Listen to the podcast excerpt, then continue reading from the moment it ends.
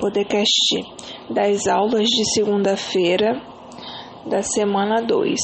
Aulas de Biologia 1, Bio 2, aulas de Filosofia e aulas de Sociologia. Primeiro podcast de Bioquímica.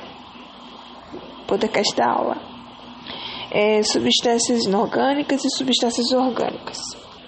Substâncias inorgânicas elas estão presentes nos seres vivos e no meio abiótico, ou seja, o meio abiótico é o meio ambiente, o meio é não vivo, fora dos organismos vivos. A composição das substâncias inorgânicas pode ser variada, a composição química é variada, tem diversos elementos químicos. O tamanho são é, moléculas pequenas, tem baixa energia, e um exemplo de substâncias inorgânicas são água e sais minerais. Substâncias orgânicas, elas estão presentes nos seres vivos. Sua principal composição química é o chão, que é o carbono, hidrogênio, oxigênio e nitrogênio. São moléculas maiores, têm alta é, concentração de energia e as substâncias orgânicas são glicídios, lipídios, proteínas, vitaminas e ácidos nucleicos. Em animais, a porcentagem de substâncias inorgânicas tem a sequência.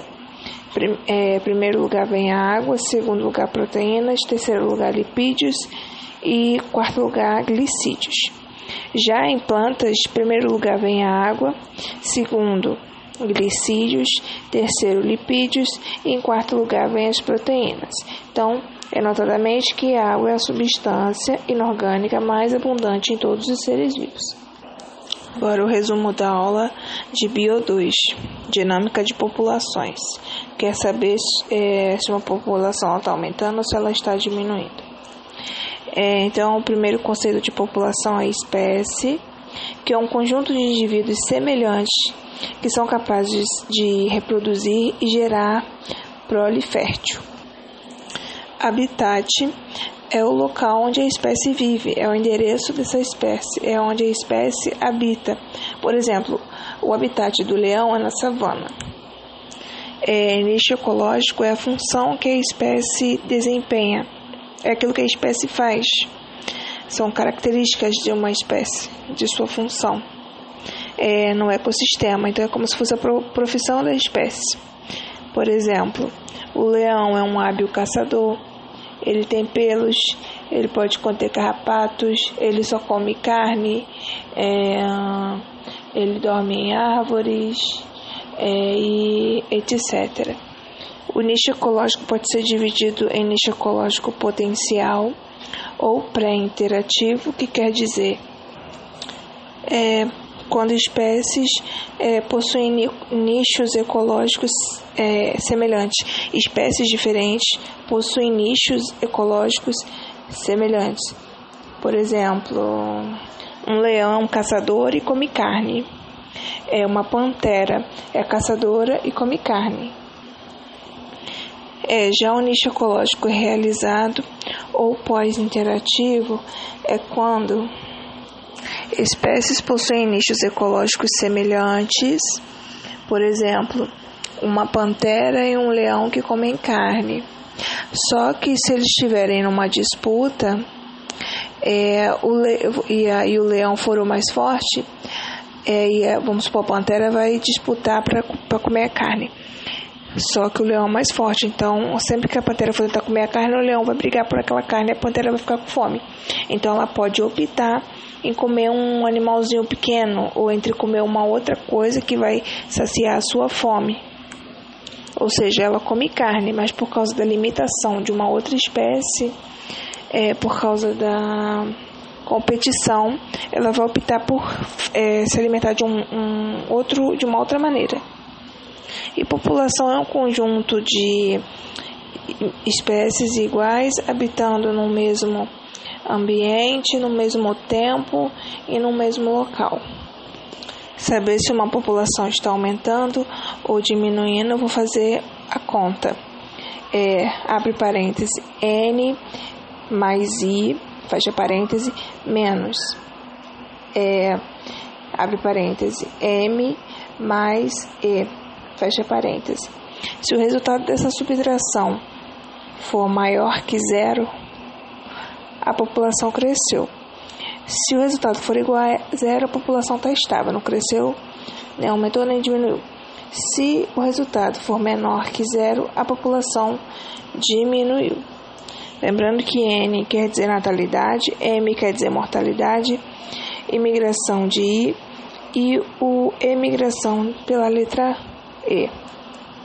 Então, se eu quiser saber se a população aumentou ou diminuiu, eu pego o N, é, o, o número de N mais o I da questão e subtraio pelo M mais E, mais a letra E. É, dar uma olhada no gráfico é, da segunda página da apostila de dinâmica populacional para verificar lá sobre lag, log e fase estacionária. Agora o resumo da aula de sociologia. É, é Sócrates, né? Sobre Sócrates. Então, é, vamos falar sobre os sofistas, os filósofos da argumentação retórica. Eles eram professores viajantes que vendiam seus, seus ensinamentos. Tinham como principal objetivo o desenvolvimento da habilidade da argumentação retórica. Eles utilizavam a retórica, um jogo de palavras e raciocínios úteis em debate para driblar as teses dos adversários e tentar convencê-los. Essas características favoreciam o relativismo é, a verdade é relativa. Então, ou seja, os sofistas eles vendiam seus ensinamentos para os jovens é, ricos é, cidadãos que iriam ingressar na, na política. Então, eles vendiam os ensinamentos. E eles diziam é, uma verdade relativa. Eles, eles não mostravam-lhes a verdade como ela era. Eles mostravam uma, uma realidade é um conhecimento, uma verdade, verdade relativa. Por exemplo, um exemplo de hoje, o Hulk ele é verde, o abacate ele também é verde. É, então eles chegariam à conclusão de que o Hulk é um grande abacatão verde. Então é uma argumentação retórica que ela não é propriamente uma verdade. Então eles diziam uma coisa mas que na verdade não diziam muito, não diziam conhecimento de fato. Eles só meio que mascaravam uma verdade, mas não diziam muito, não despertavam o conhecimento verdadeiro, a busca pelo conhecimento. Principais teóricos temos Protágoras, né? que ele falava do seu conhecimento sobre o antropocentrismo, né? Uma frase dele era: "O homem é a medida de todas as coisas", ou seja, o, o, o homem por si só deve buscar o seu, o seu conhecimento, o seu intelecto. E o Gorgias, que vai falar sobre ceticismo. Então, os sofistas eles não falavam nem, nem eles não tentavam explicar a vida através da observação da natureza, como os pré-socráticos, e eles também não buscavam analisar o ser humano, o conhecimento a partir do ser humano, o antropocentrismo. Mas os sofistas também falavam é, também da, da, do conhecimento a partir do homem, do antropocentrismo também. Então, assim como os sofistas, Sócrates também abandonou a observação da natureza, explicar as coisas através da natureza e buscou analisar o ser, o ser humano é, surgindo assim, é, Sócrates fundamentando é, o antropocentrismo. Né?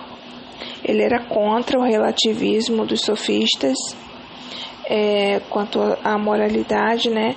no uso da retórica para fins particulares, né? por eles cobrarem por seus ensinamentos e não dizerem é, é, é, o conhecimento de uma maneira correta.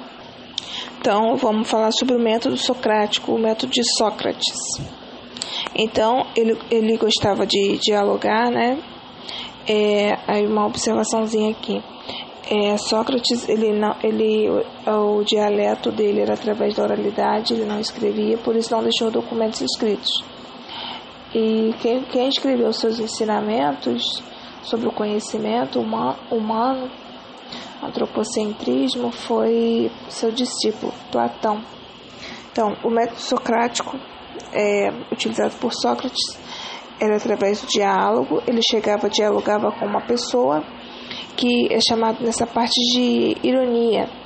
Ele chegava para dialogar com uma pessoa e ele perguntava, fazia perguntas e ele fazia indagações sobre as perguntas das pessoas que ele dialogava. A partir do próximo momento vem a fase da maiêutica, ou parir, né? Que é a etapa de propostas de uma série de questões com o objetivo de ajudar a cancelar é, as próprias ideias né, que as pessoas tinham a respeito do seu conhecimento. Então, na ironia, ele chegava e perguntava à pessoa sobre o seu conhecimento, fazia indagações. E na maiótica ele fazia ele, ele questionava as pessoas sobre o conhecimento daquilo que elas tinham, mostrando-lhes assim que o que elas o que elas achavam saber não era realmente um conhecimento de fato, abrindo-lhes uma, uma visão, um parto de ideias, né? mostrando-lhes o conhecimento verdadeiro. E ele não cobrava para isso.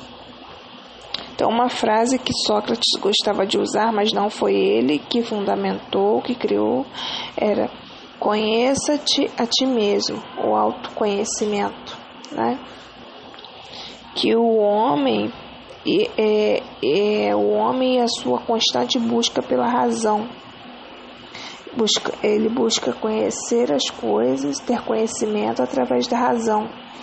Que o homem tem que buscar o conhecimento através da razão, diferenciando-se assim dos demais seres. E Sócrates foi condenado é, e morto, né, acusado de corromper a juventude, né, as pessoas que ingressariam na política é, os jovens, né, mostrando-lhes a verdade. E aí as pessoas achavam que sabiam, tinham conhecimento sobre determinada coisa, mas descobriam a verdade e, e começavam a questionar essas verdades. Por exemplo, como, como, como Sócrates ele negava os deuses, ele dizia que não, os deuses não existem e comprovava com seu conhecimento, mostrava isso para as pessoas e ele abria os olhos das pessoas por isso que ele foi morto, né? Como acontece hoje em dia. É, se você, se alguém vem abre os teus olhos para a realidade, para aquilo que é verdadeiro, é, você acaba deixando, sendo passado para trás, ou a pessoa vai lá e te mata, te destrói, né? E Sócrates dizia que só sei que nada sei. Uma ignorância socrática, né? Que, se, que ele dizendo que ele nada sabia, porque o conhecimento é muito amplo e a busca é eterna pelo conhecimento, você sempre tem algo novo a aprender. Então, essa seria uma forma de ampliar o seu conhecimento. Um resumo agora de sociologia. Processos de socialização. O que é, socia o que é socialização? É um processo de educação, de instrução dos indivíduos de uma determinada sociedade ou cultura acerca de seus valores, regras e ideias. A socialização pode ser primária ou secundária. A primária é aqueles ensinamentos, educação que acontece no meio familiar ou no meio da escola escolar. O secundário é, são os papéis sociais que surgem da interação entre o sujeito já socializado pela família e pela escola e o mundo, né? Agora ele vai, agora ele vai aprender as regras do mundo, os ensinamentos do mundo, né? Ou seja, no trabalho, é como se comportar em sociedade, etc. É, características da socialização é que ela não é universal, ou seja, cada cultura, cada grupo social, cada comunidade social tem as suas regras, as suas ideias, os seus valores, elas são diferentes. E, define, e definem, né, processo de socialização, define o indivíduo por toda a vida. Então, tudo que ele é, ele é aprendido, ele é ensinado, fica internizado dentro dele. Tem, a professora ela dá um bom argumento para redação, para falar na redação sobre o processo de socialização. Então, assisti o final dessa aula, que é a semana 2, Sociologia, aula de segunda-feira.